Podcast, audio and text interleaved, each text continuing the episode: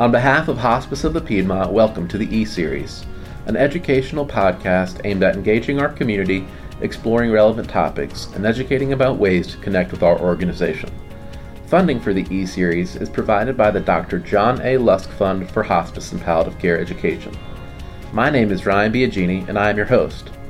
Today is a very special episode for our listeners, as it is our last episode of the year. In today's episode, 2021, A Year in Review, we will not only be highlighting a few of our very favorite moments from the past year's conversations, but we'll pull back the curtain and hear how the E Series came to be. Joining me for today's episode is Jessica Crisp, Public Relations Associate for Hospice of the Piedmont and unofficial editor in chief of the E Series. Although Jessica typically functions behind the scenes of the E Series, Today, she joins me for an open and honest conversation for some of our favorite moments with the year's guests and the powerful, thought provoking content they shared with us. Jessica, tell our listeners a little bit about yourself.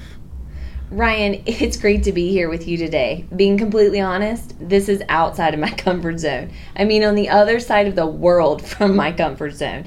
That being said, it's an honor to be here today. I've enjoyed every moment of working with the E series. The production side of this project has been a really fun adventure that's fostered tremendous personal and professional growth, not to mention all the incredible things I've learned from the episodes themselves. I've been with our organization for many years now, and the E series has quite possibly been one of my absolute favorite projects. All of that to say, I'm excited for all the ground that we're going to cover today as we touch on some incredible highlights. Thank you, Jessica, and thanks for being with me today. For those of you who don't know, I am the Director of Community Engagement and Education for Hospice of the Piedmont. Under normal circumstances, my job would include engaging the community to educate civic groups, church groups, universities, and other nonprofit organizations on topics related to hospice care, volunteer recruitment, and the services provided by our organization. In March 2019, all of that came to a halt as our community and the world was struck by a pandemic.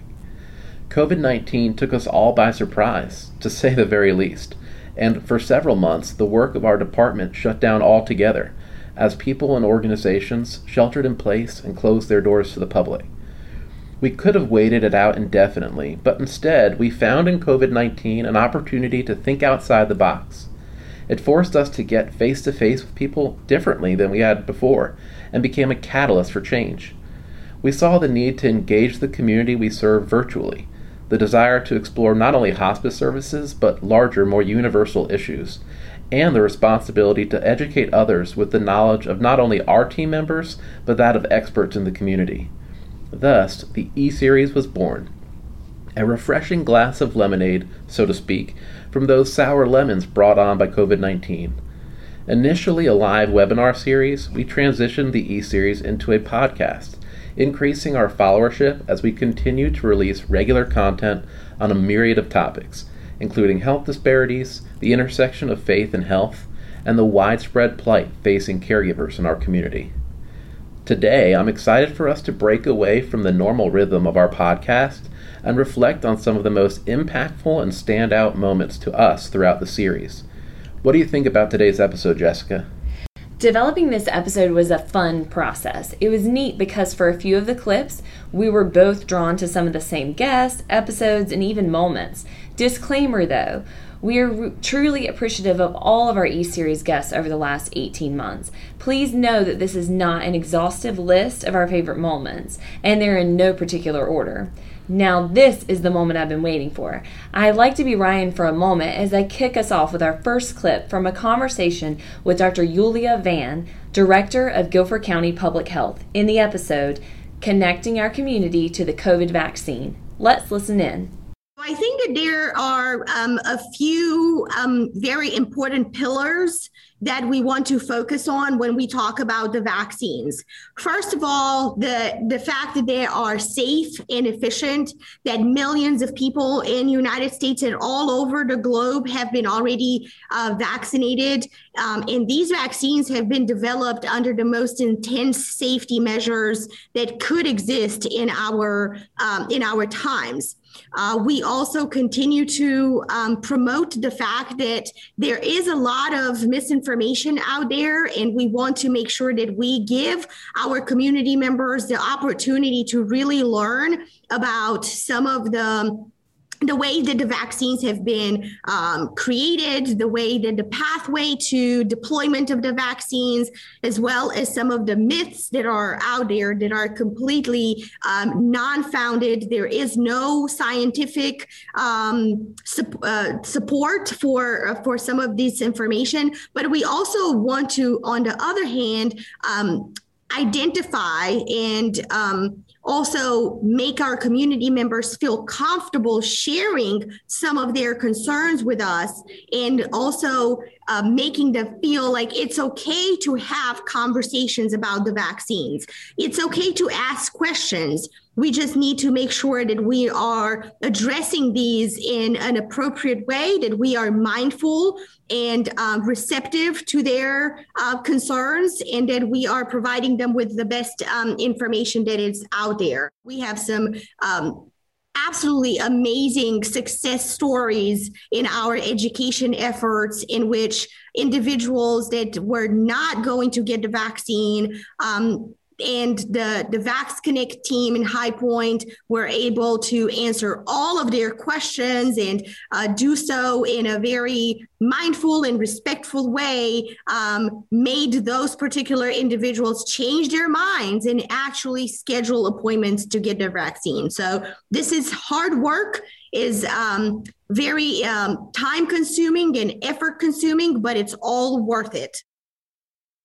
It is a deliberate choice to begin this year in review highlighting our conversation with Dr. Vann in regard to the COVID 19 vaccine, as it really sums up the past year and how far we have come in coping with and addressing this pandemic.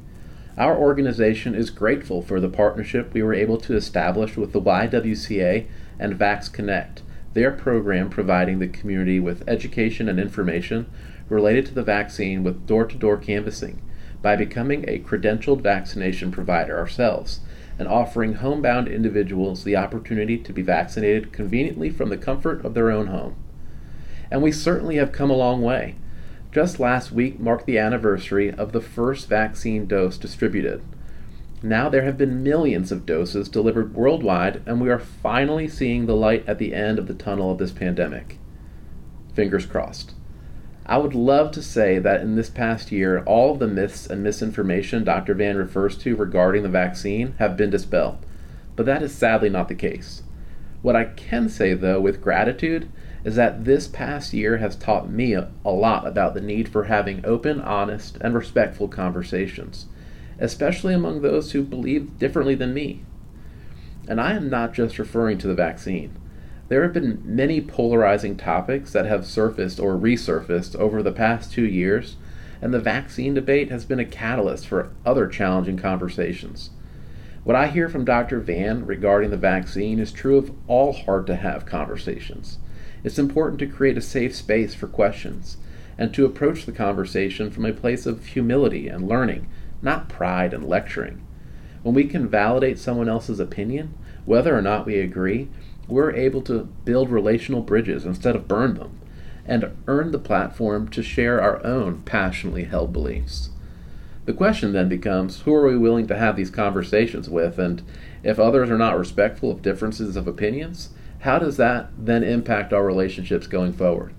We might find ourselves forming new bonds over common stances and losing other long held connections when the divide becomes too wide.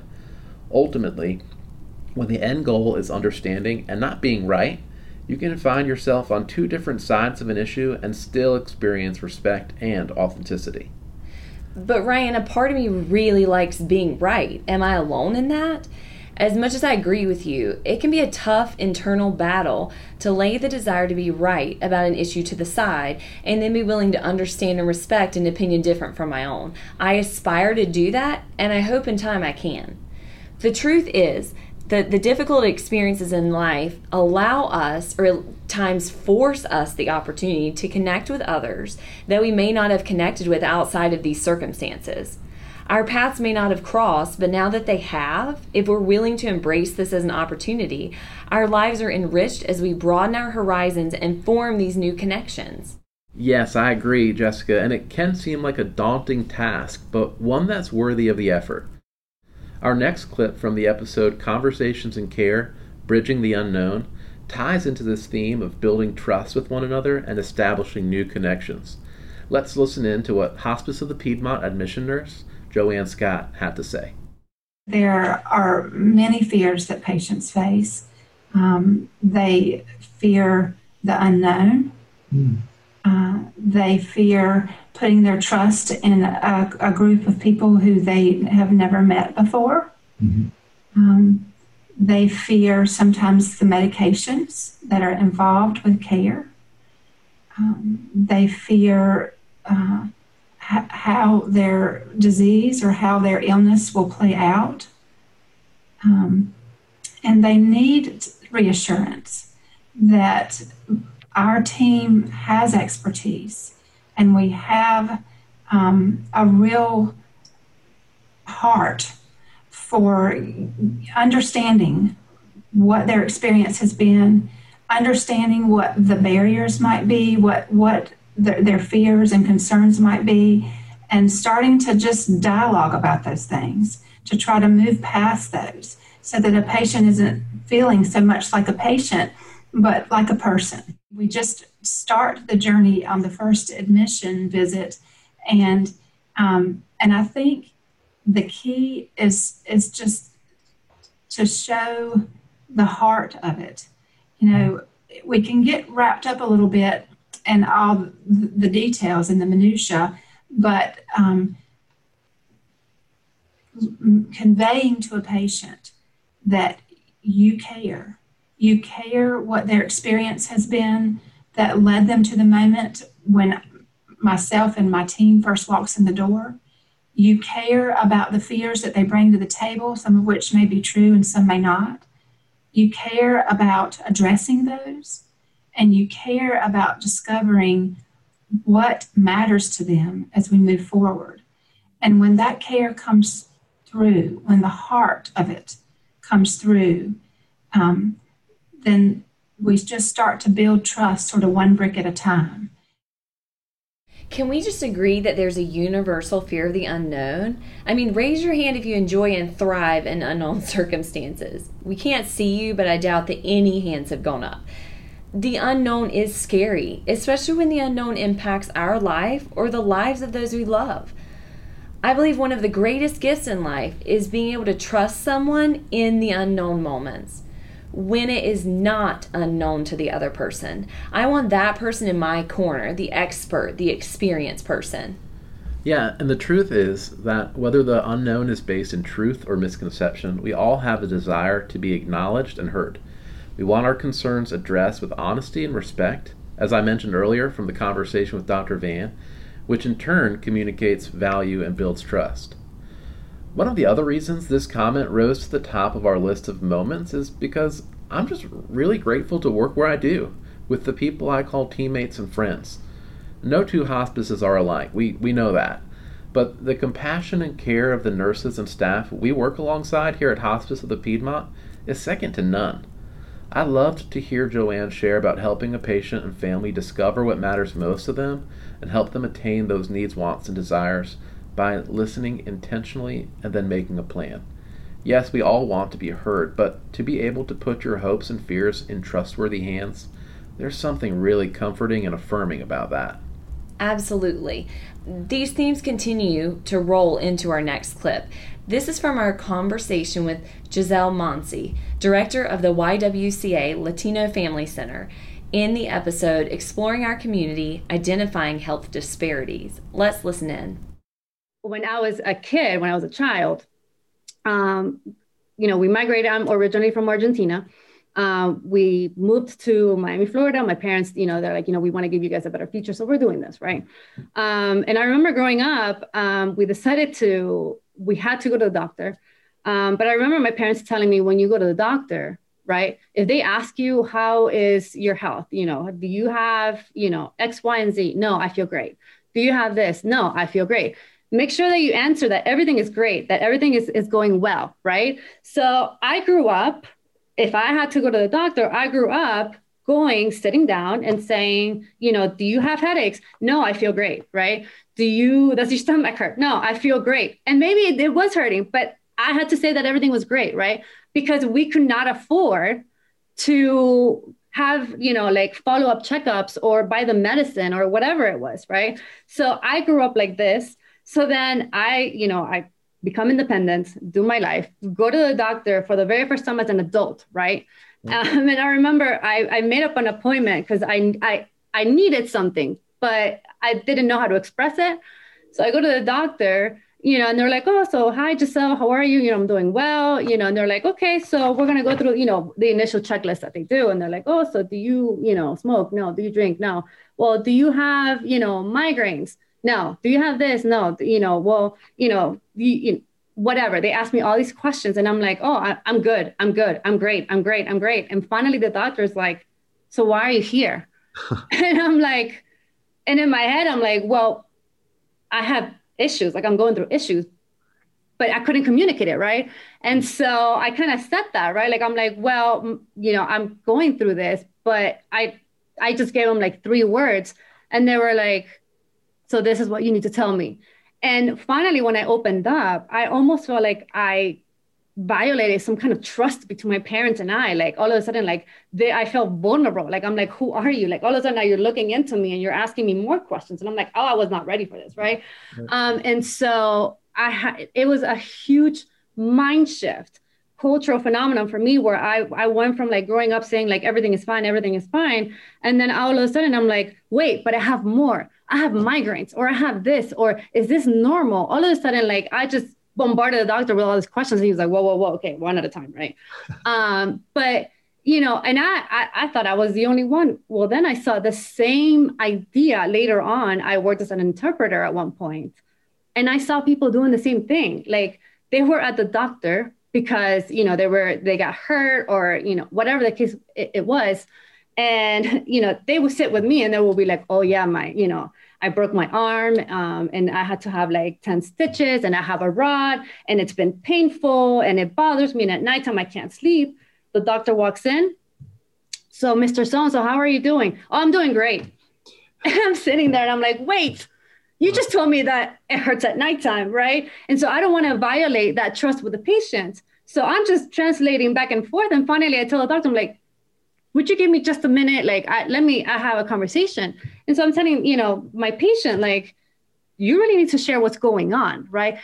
But their response was, but I don't have insurance. And if I share this, it's just going to be more appointments. And that means I have to take off of work. And that means that it's going to be another bill. And it means that it's just, you know, all these different barriers. And so at that point, I'm like, your health is first if you cannot take care of your health, you won't be able to work. You're not going to be able to provide for your family. So you need to share what really is going on. And once they were able to see that, you know, and trust the fact, right? They were able to start sharing. But otherwise, they would have been like, oh, I'm doing fine, but they're dying in pain, right? And so I think it's it's just a it, it's one, and it's not that we don't like going to the doctor. We do because in our countries we do go to the doctor. Sure it's the accessibility piece yeah. that's an issue, right? Like right. there's different barriers that we have to cross in order to go see a doctor. This conversation impacted me on many levels, the most prominent being that it opened my eyes to the perspective of those with a different life experience than my own, especially when it comes to healthcare. When I was eight years old, I was diagnosed with kidney cancer. My survival was based on the ability to be transparent and vulnerable with healthcare providers and to take the journey together as if we were on a team. My family fully relied on the wisdom of our medical providers as I experienced numerous surgeries, chemotherapy treatments, and radiation. This was a tremendous financial burden for my family, but thankfully we did have insurance and we had access to the health care that I needed to survive. So, from a young age, my perspective was to be 100% transparent with healthcare providers because I related that transparency to good health outcomes. I was the young kid who was really too self aware when it came to my own health, which has continued into adulthood.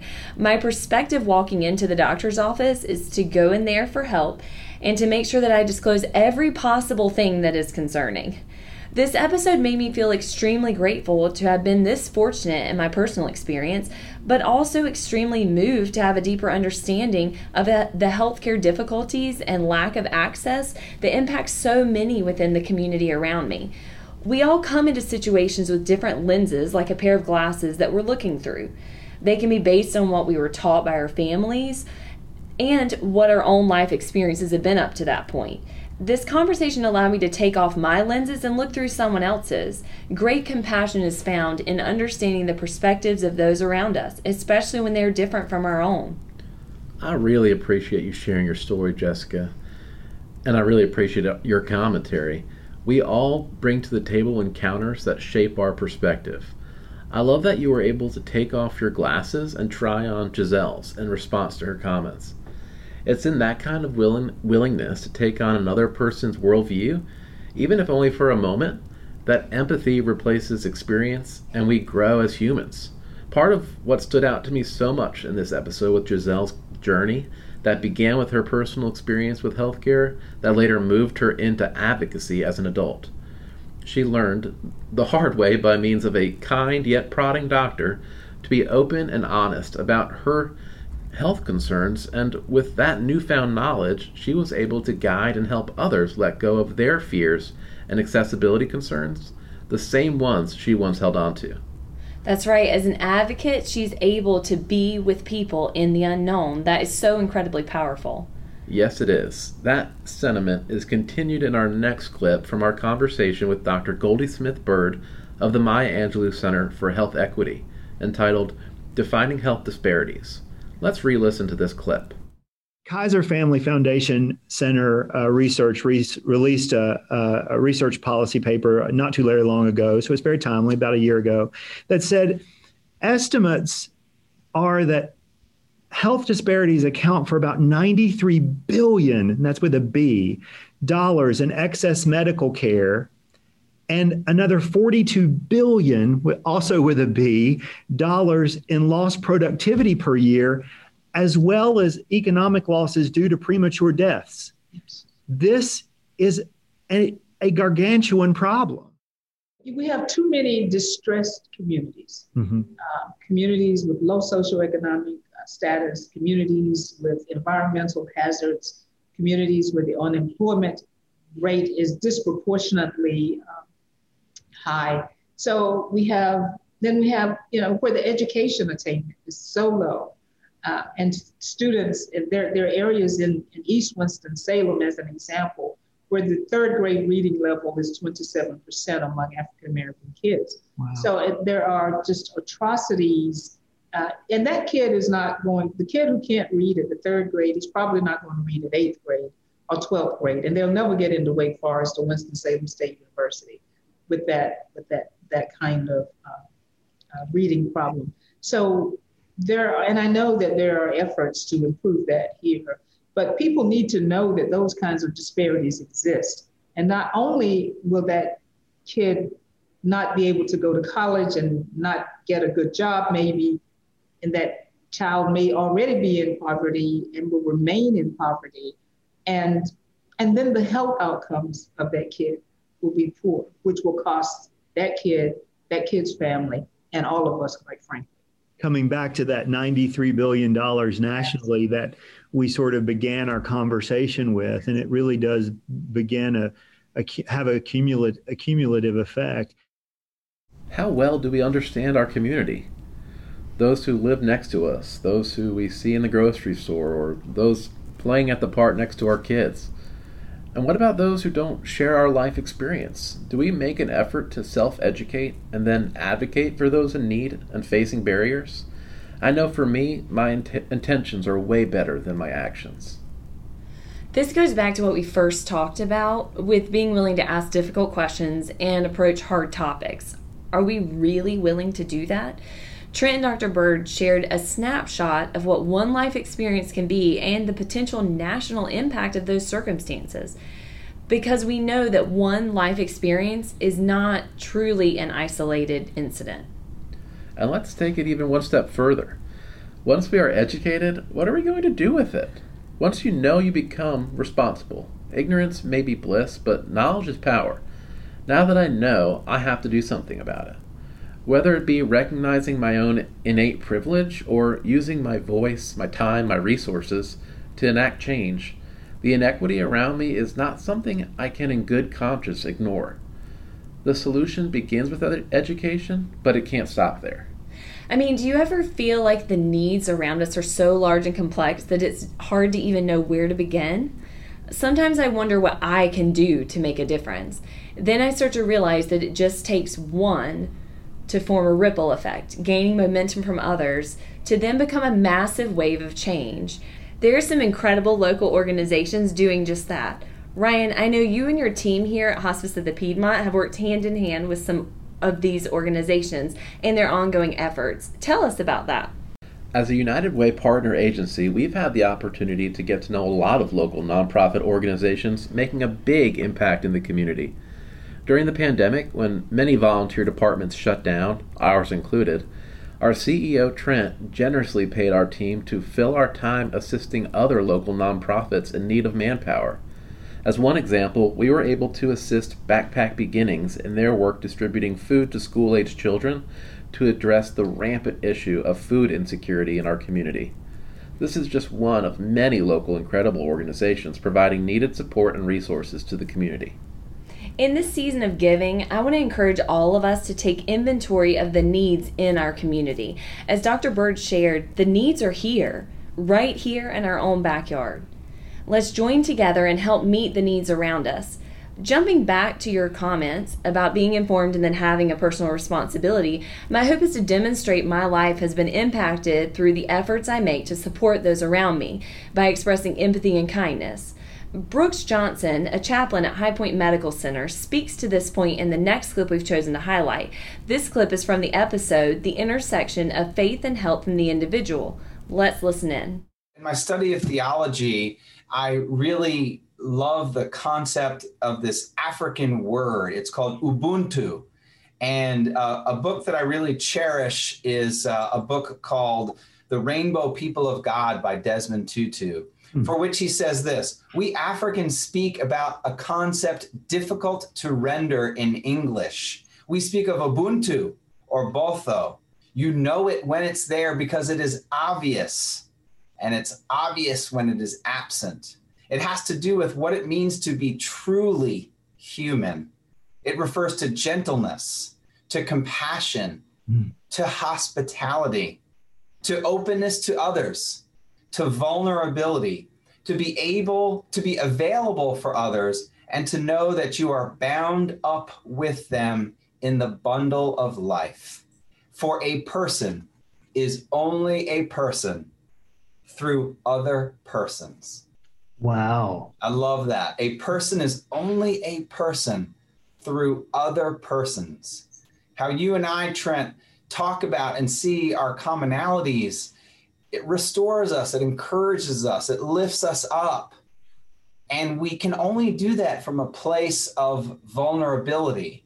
But we have to, you know, peel away we talked about the veil earlier of all those things that have clouded our vision we have to help each other pull that away to see the beauty in who we are as human beings i kind of believe that kindness and suffering they really hold hands mm-hmm. and i like I'm a person of imagery as part of who I am, you know, as an ordained Christian minister who's very liturgical. So I, I, love images and how they remind me of simple things. So this idea that kindness and suffering can actually hold hands because oftentimes we um, we're really not kind to ourselves. And oftentimes that's what fosters a magnitude of suffering that we don't necessarily need or deserve and so it's through this acknowledgement that we are all broken individuals. And so that brokenness,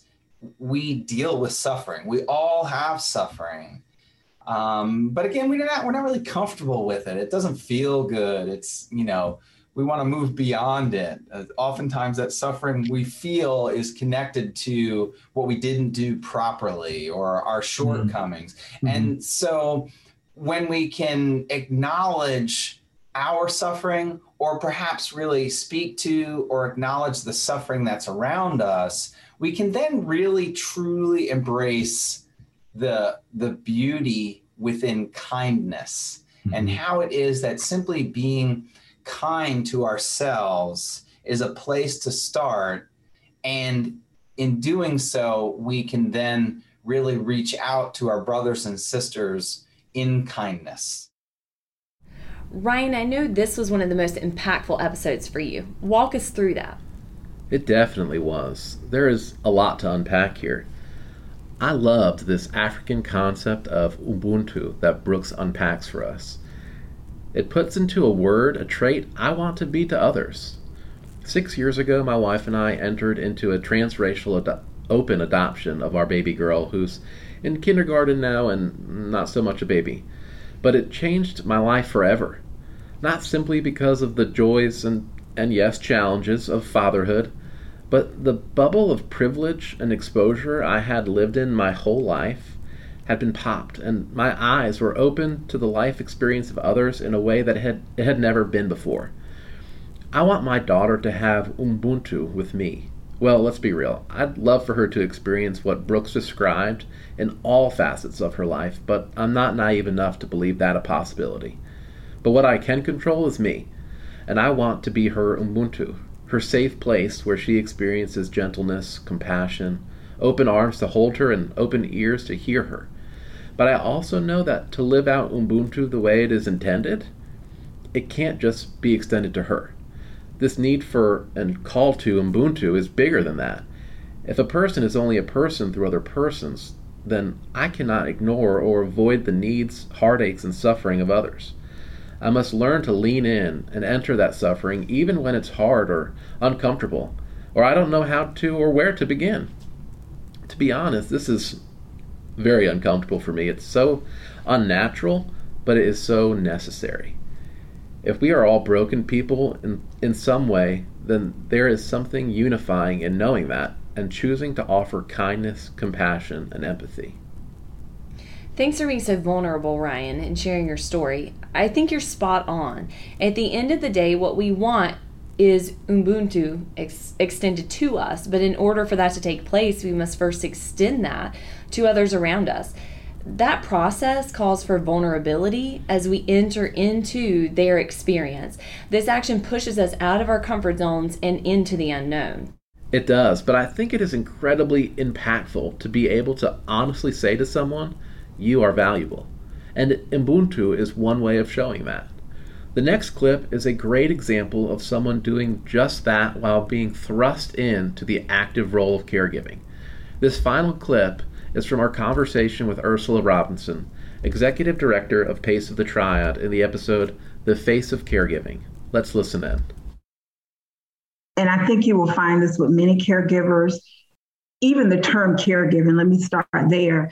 Mm. Um, for many of us, that is too formal or um, it, it, it's, yeah, it's too formal because we're just doing what our loved ones would have done for us. We're just sure. taking care of family. That's that's really what it's about. You're being responsible. Being being responsible. Sure. Um, they helped you, and now you're giving back mm-hmm. to your loved ones. And so that's the way we see caregiving, and I think that's the way the majority of caregivers view it. Um, it it certainly shapes and molds you. You are never the same once you've been a caregiver. Mm-hmm. Um, for me, it has taught me about certainly all the the the balls that life will throw at you mm-hmm. and how you can juggle all of those balls. It has certainly helped me to have a deeper faith. Um, my faith has matured. Um, I also became someone who could set boundaries, something that I had struggles with. But after being a caregiver, that was something that I, I had to learn in order to survive as a caregiver, particularly being a caregiver for three people. You can mm-hmm. probably imagine um, that I really had to to buckle down and, and learn to to set limits. So for me, it was just a matter of taking care of my loved one. It certainly was not an obligation at all. One thing that I loved about this conversation, as well as the entire caregiving series, was that the act of caregiving is really a call to action inspired by love. Being a caregiver changes you, or as Ursula put it, you're never the same after being a caregiver.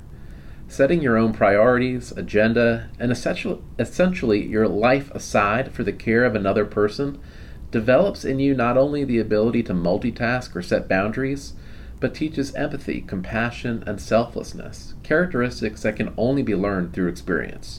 That's right. And to dive a little deeper, some of the most remarkable learning and personal growth comes from when we experience some of the most difficult chapters in life. Ursula shared how her experience as a caregiver shaped her and molded her, and how she had to learn certain skills in this role in order to, as she said, survive as a caregiver. This to me speaks to the challenge of caregiving. It is not for the faint of heart. Whether you're a caregiver by choice or by default, it's an exhausting process that is draining mentally, physically, and emotionally. Hearing Ursula come out on the other side of her caregiving experience, being able to reflect on the positive impact of her experience, demonstrates true resilience. She sounds self aware and confident. The lessons she learned have carried into her personal career at Pace of the Triad. Going back to a comment that I shared earlier about the lens we look through, I think now is the time that we start to look through the lens of caregivers, that we begin to better understand their needs and priorities, and also how we can better support them. You know, it's ironic. We created this series as a way to provide an educational offering for the public. But what's so interesting about the process is that in the end, we have been learners and not teachers. We have learned and grown through this process. This series has led to much self evaluation as individuals and as an entire organization at Hospice of the Piedmont, which has led to better practices. As an organization, we have learned to become better listeners, to hear the needs, wants, and priorities of those we serve, and better address them. Yes, we're more in tune to the fears, concerns, and misconceptions wrapped up in the unknown, and how to respond with calm reasoning and honest understanding. As we consider Ursula's call to action for the needs of caregivers, we as Hospice of the Piedmont have chosen to lean in and do better. There is much that we could say regarding our organization's plans, but for now we'll leave you with an invitation. Not only to tune in to the E Series in 2022 as we unpack what has been in the works in the caregiving space for nearly a year, but we invite you to personally engage with Ubuntu, whether in your own family, neighborhood, community, even with our organization. Find a way to show compassion, gentleness, hospitality, and kindness. With Christmas and the New Year right around the corner, this is the perfect time of year to make an investment in another person. After all, a person is only a person through other persons. Thank you for taking this journey with us through the past year of conversations. We wish you all Merry Christmas and a Happy New Year. My name is Ryan Biagini. And I'm Jessica Crisp. And, and this, this, has been, been the E Series.